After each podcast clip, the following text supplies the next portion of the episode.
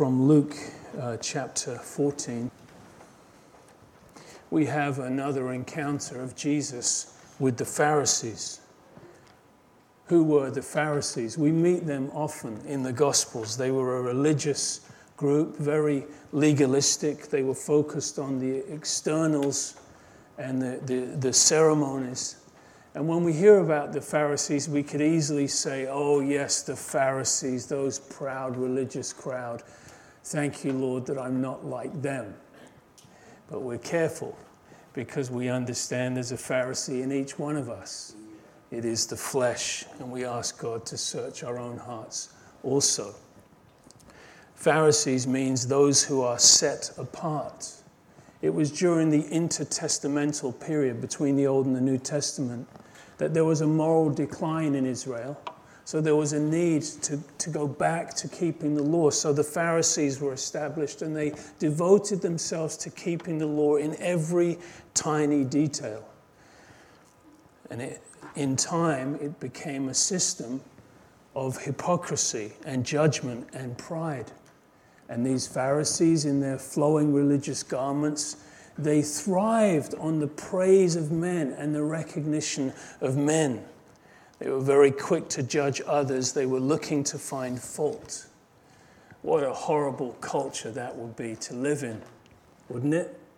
Where you feel that you are being judged in every moment because you are not measuring up. How horrible that would be to have in a church, in a family, or in any way that you feel that you are being judged all the time rather than loved and accepted, etc. But this was the, the, the environment, the culture in Israel under the eyes of the Pharisees. By this time, they had already had it in for Jesus. We remember back in chapter 11, it says, And he said these things to them, and the scribes and the Pharisees began to assail him vehemently and cross examine him about many things lying in wait for him, seeking to catch him in something that he might say, that they might accuse him. This is how they were poised when they looked at Jesus, when they saw him, when they listened to him. It was to catch him to, so that they could accuse him. But Jesus was not hiding. He knew what was in their hearts, and he ministered and healed and did miracles before them all the time. And he would often heal specifically on the Sabbath day. Now, you remember the Sabbath was given as a day of rest, a provision for, for people to rest on the Sabbath that they wouldn't work. But the Jews, in their um, desire to be so specific that they wouldn't break the laws on the Sabbath, they created 39 categories of what would be defined as work for example, reaping and sowing and writing, etc.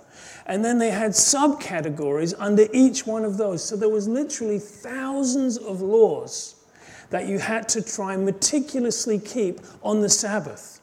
So the irony is the Sabbath, which was to be a day of rest, became the most burdensome day of all. And they particularly eyed Jesus on the Sabbath that he wouldn't heal on the Sabbath. This is our third encounter when Jesus is healing on the Sabbath. Remember in the last chapter, the woman who was bent over and Jesus healed her, that happened on the Sabbath.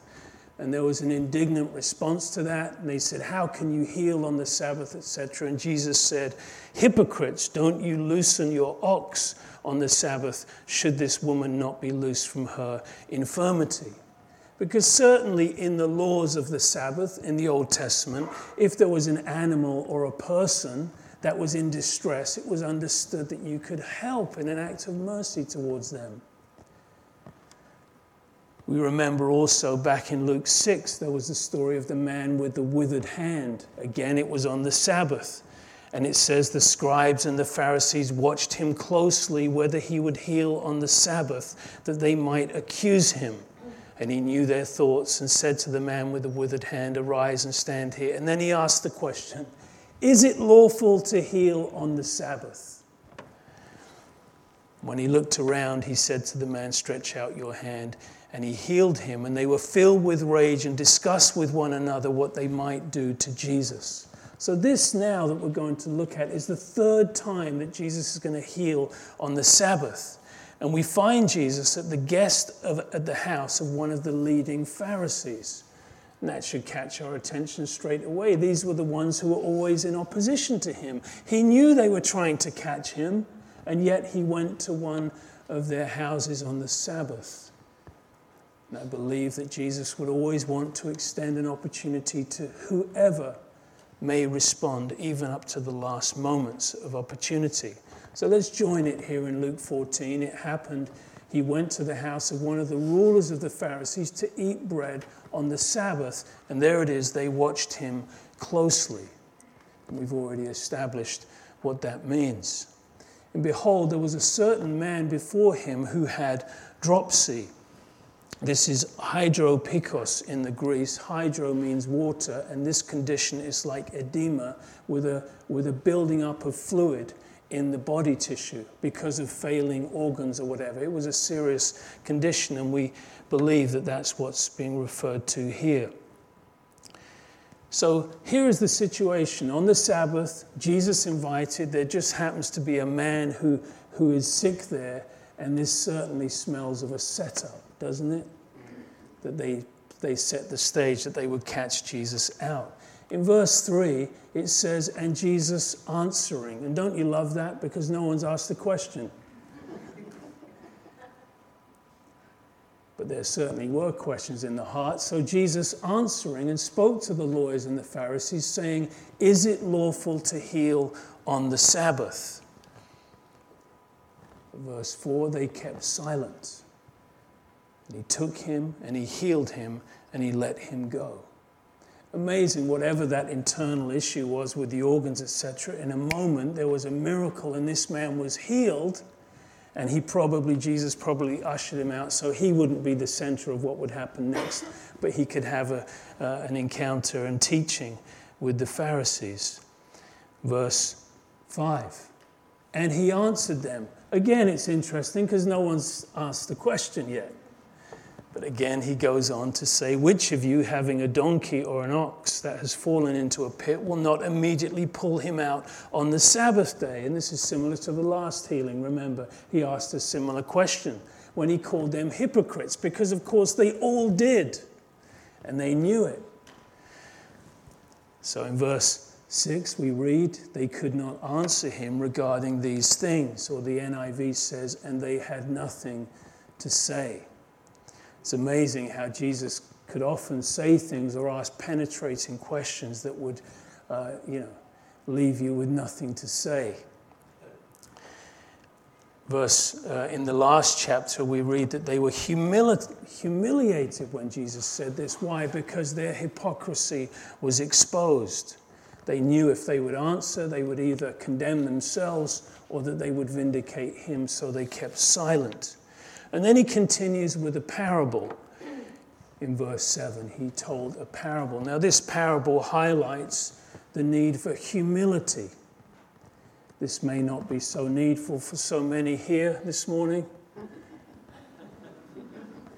No, we all understand that pride is a sad condition of our fallen nature, and this certainly applies to all of us. So he told a parable to those who were invited to the guests when he noted how they chose the best places or the most honored places.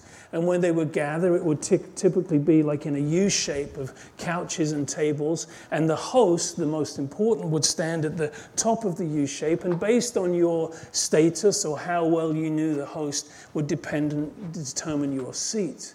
And they all wanted to get the seat closest to the host so that they could demonstrate how important they were and they could bathe in the praise of men. That's the situation. And Jesus noted this. He noted how that they wanted to sit in the most honored places. We read in Matthew in verse uh, 6 of chapter 23, when Jesus is lambasting the Pharisees in that famous chapter, he says, They love the most honored places at the feasts and the best seats in the synagogues. They love the greetings in the marketplace and they love to be called by men, Rabbi, Rabbi. But you do not be called Rabbi. Don't call me Rabbi For one is your teacher, the Christ, and you are all brethren. Do not call anyone on earth your father, for one is your father, God in heaven. And do not be called teachers, for one is your teacher, the Christ. But he who is greatest among you shall be your servant. And here it is whoever exalts himself will be humbled, and he who humbles himself will be exalted. Humility, this is to be found in the spirit of the church. This is the attitude of Christ Himself, of course. And we would expect and we love to see that in the church family, where there is humility and love and acceptance. And we do not have hierarchy, but we are one family together under, under Christ.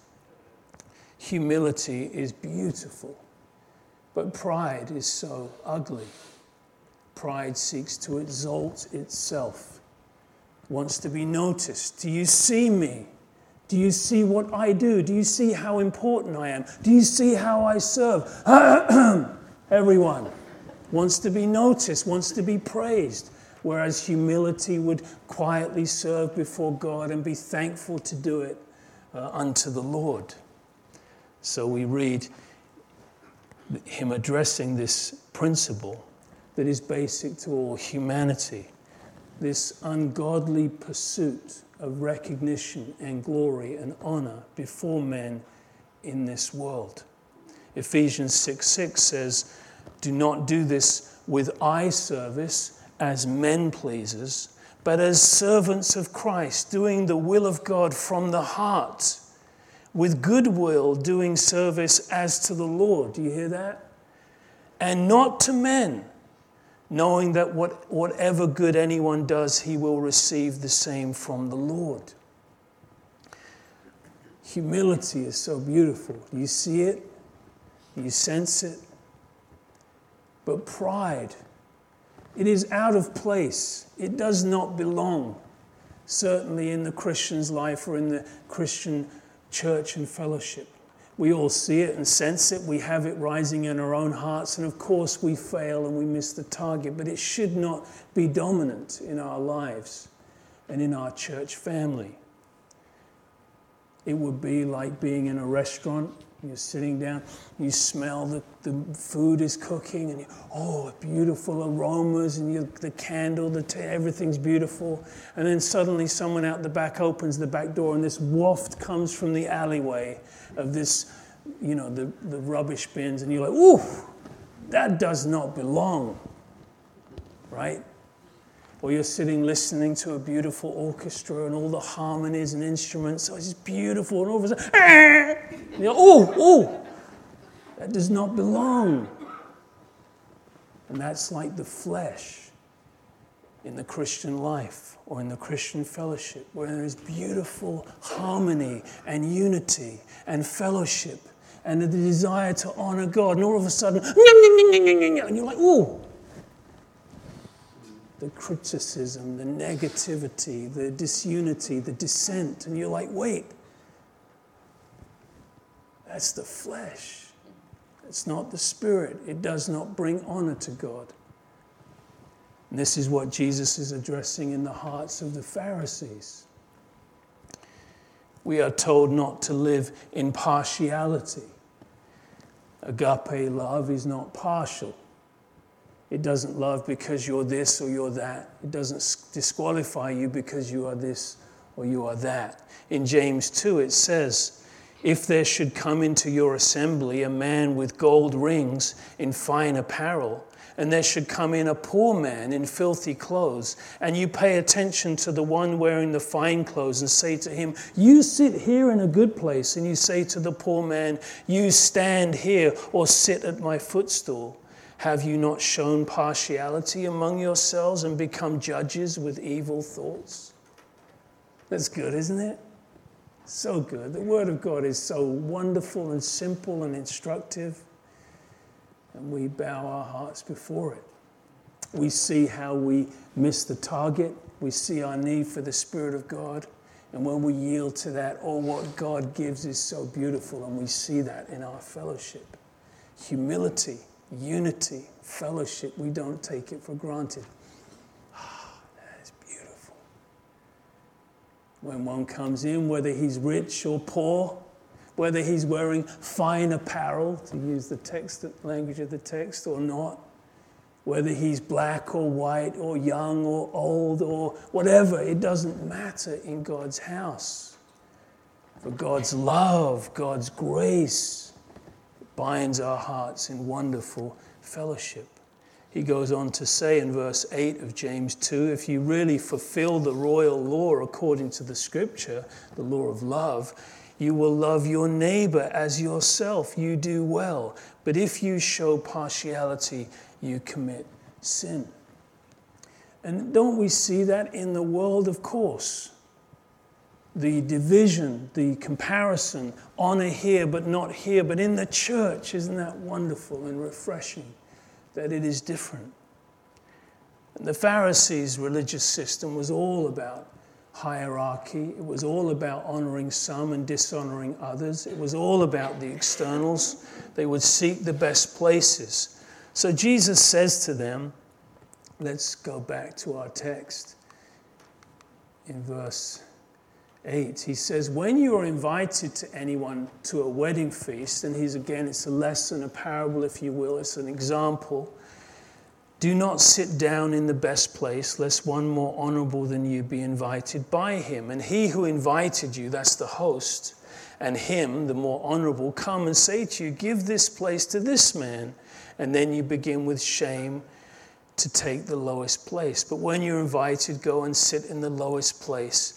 And then your, the host may come and say, Friend, go up higher. And then you will have glory or you will be honored in the presence of those who sit at the table with you. This is an echo from Proverbs 25 6. Do not exalt yourself in the presence of the king. Do not stand in the place of the great. For it is better that he say to you, Come up here, than you uh, would make that choice. Now, here, the wedding feast there is also a spiritual lesson. Jesus is very seldom only speaking about ethics, but there's a deeper lesson and teaching here, and there's an allusion regarding the kingdom. Who will be the honored guests in the kingdom? It's those who have humbled themselves before Jesus, before the Lord. That's why Jesus said, Unless you humble yourself like a little child, you will not enter in, right? And then he hits the principle in verse 11 For whoever exalts himself will be humbled. So he said all of that to say this, highlighting the beauty of humility and how God honors humility. And he lays out this principle. If you exalt yourself or humble yourself, and this, of course, is a lesson for all of us, all disciples. Peter puts it this way in 5 5. Likewise, you younger people, submit yourselves to your elders. Now, that's fitting, isn't it? If you're younger, you submit to the elders, whether that's physically or perhaps even spiritually, maturity of, in the church, etc. But listen to the next line. Yes, all of you be submissive to one another all of us submitting one to another and be clothed with humility. For God resists the proud, but gives grace to the humble. Therefore, humble yourselves unto the mighty hand of God, that he may exalt you in due time. What is the greatest example in the Bible, or perhaps ever, that we could think of? Of someone who was so high, but through humility became so low and then was exalted. Jesus. We read of that in, in Philippians chapter 2, where Paul is writing, instructing the church. He says, Listen, let nothing be done through selfish ambition or conceit, but in the lowliness of mind, let each esteem others better than themselves lest you look out not only for your own interests, but for the interests of others. And then he says, Let this mind or attitude that was in Christ also be in you. And then he describes what we call the, the the kenosis or the condescension or the incarnation, the humility of Christ, God in the flesh. That he, he became a man, and being found as a man, he, he humbled himself all the way to the cross. And then we read at the end of that passage, therefore God has highly exalted him and given him the name above every name. What is the greatest example we could find in the scriptures of one who exalted himself so high, highly, and then was brought so low?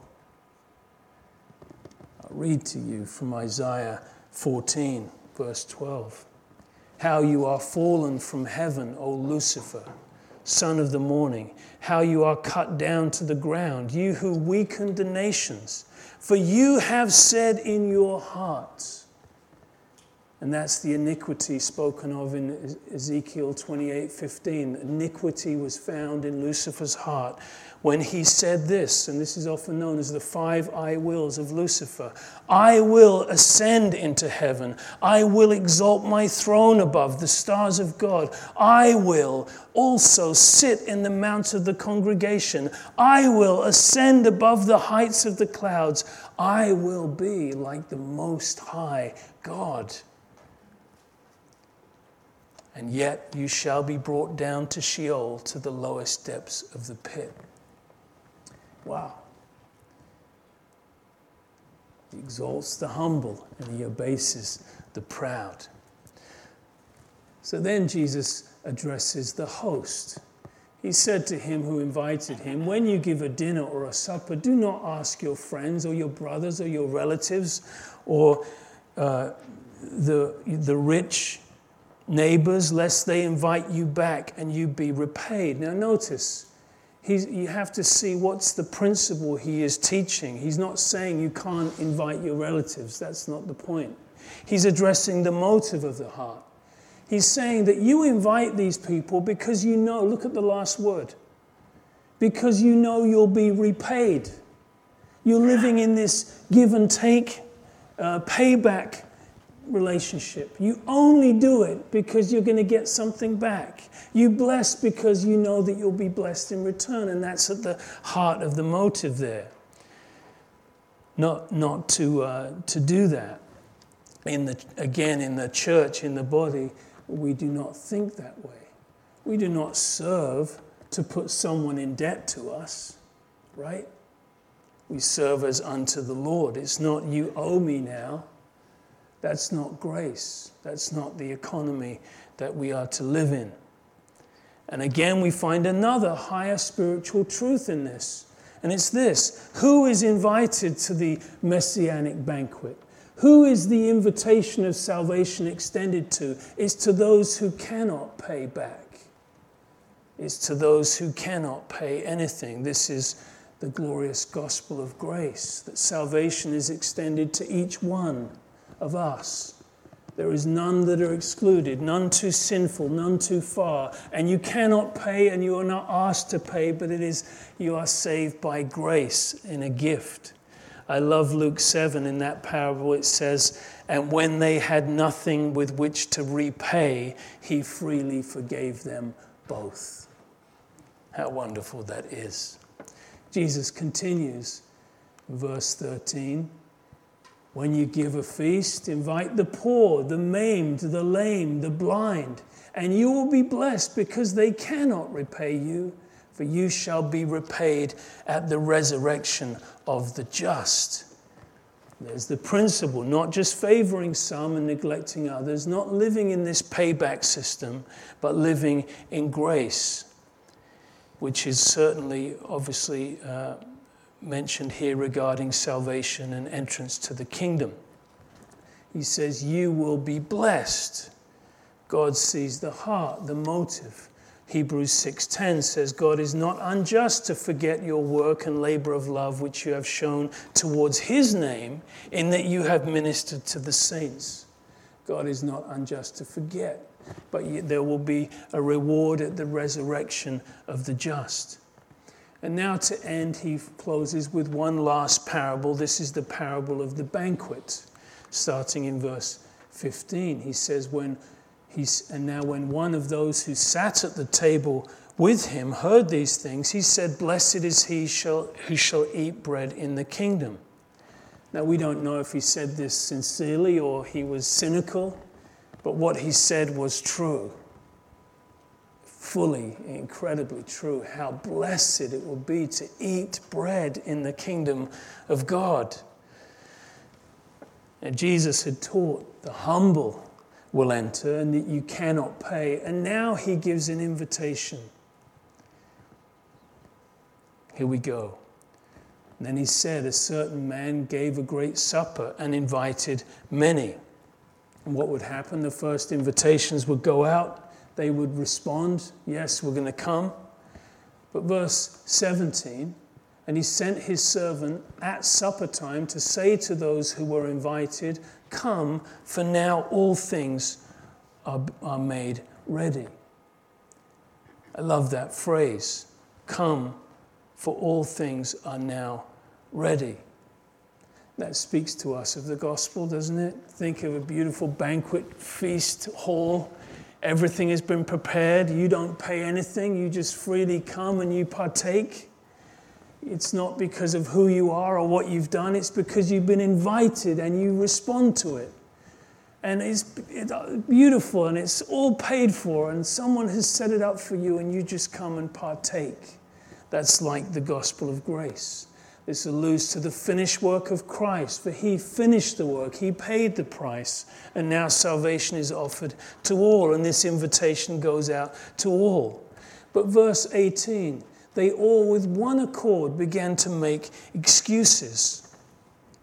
Now, with some of these things that are said, there, there is some, some, some validity to them, but they were used as weak excuses not to attend.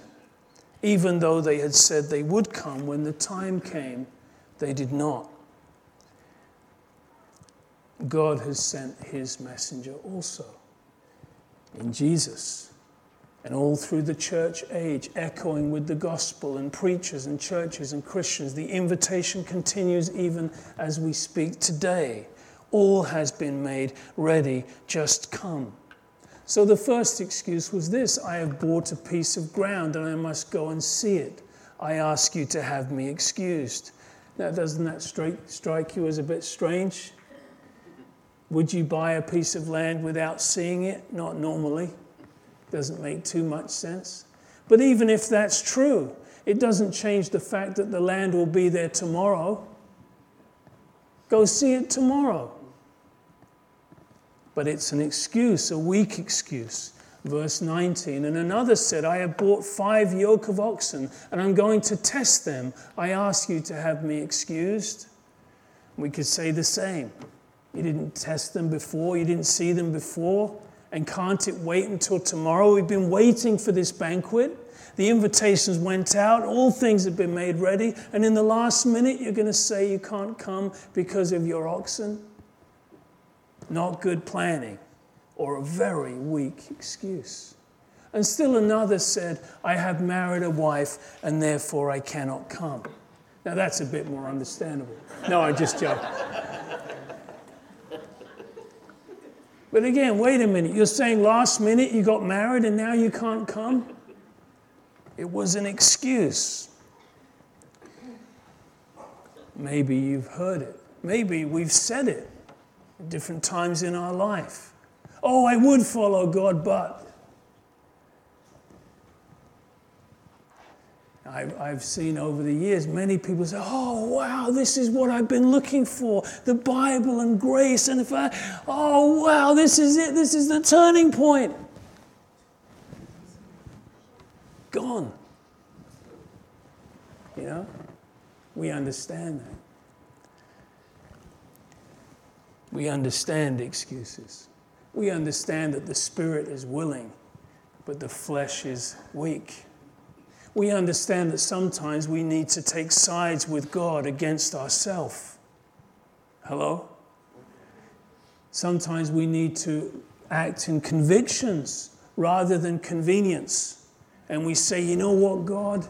I'm going to take up my cross. I'm going to die to myself. I'm going to follow you. I'm going to be a disciple. Discipleship doesn't happen by accident. It's a purposed life.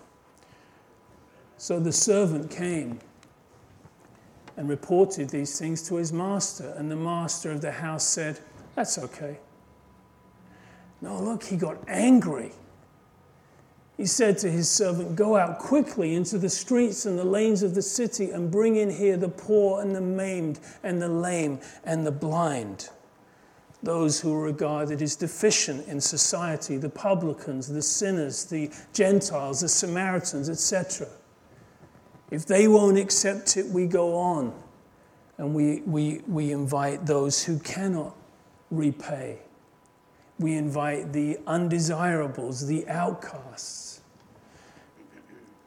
so the servant did that. And he says, Master, it's done, but there is still room. And the master said to the servant, Go out in the highways and the hedges and compel them to come in, that my house may be filled. And I hope that moves our heart this morning.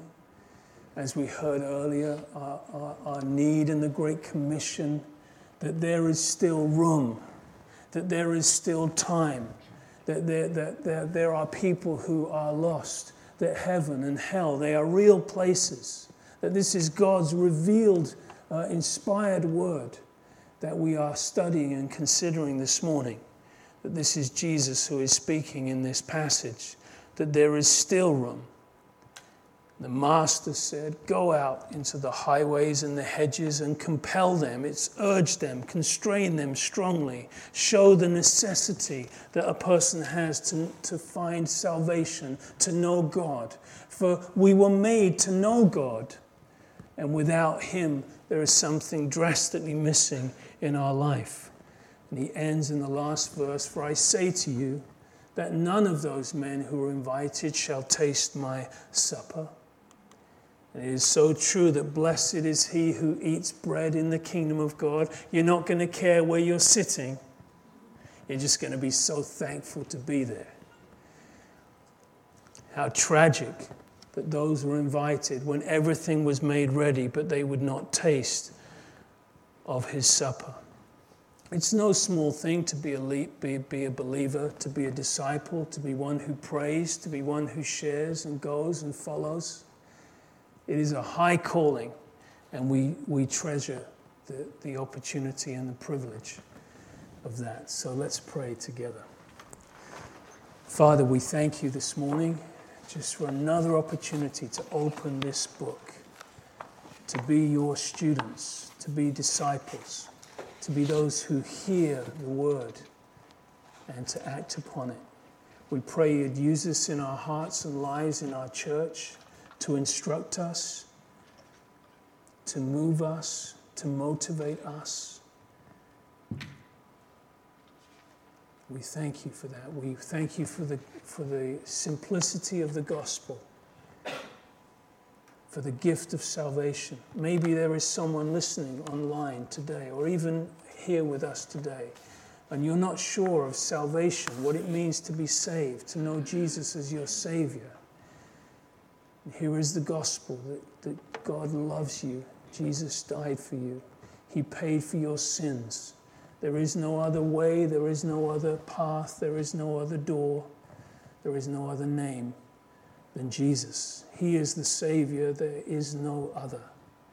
And put your faith in Him today, in humility and in faith. Just say, Jesus, save me today. I, I recognize that I am I, I am a sinner and I have need of salvation. I want to know you. Please draw me. I trust you and thank you. And then use this in all of our lives, and we trust you for that. In Jesus' name, amen.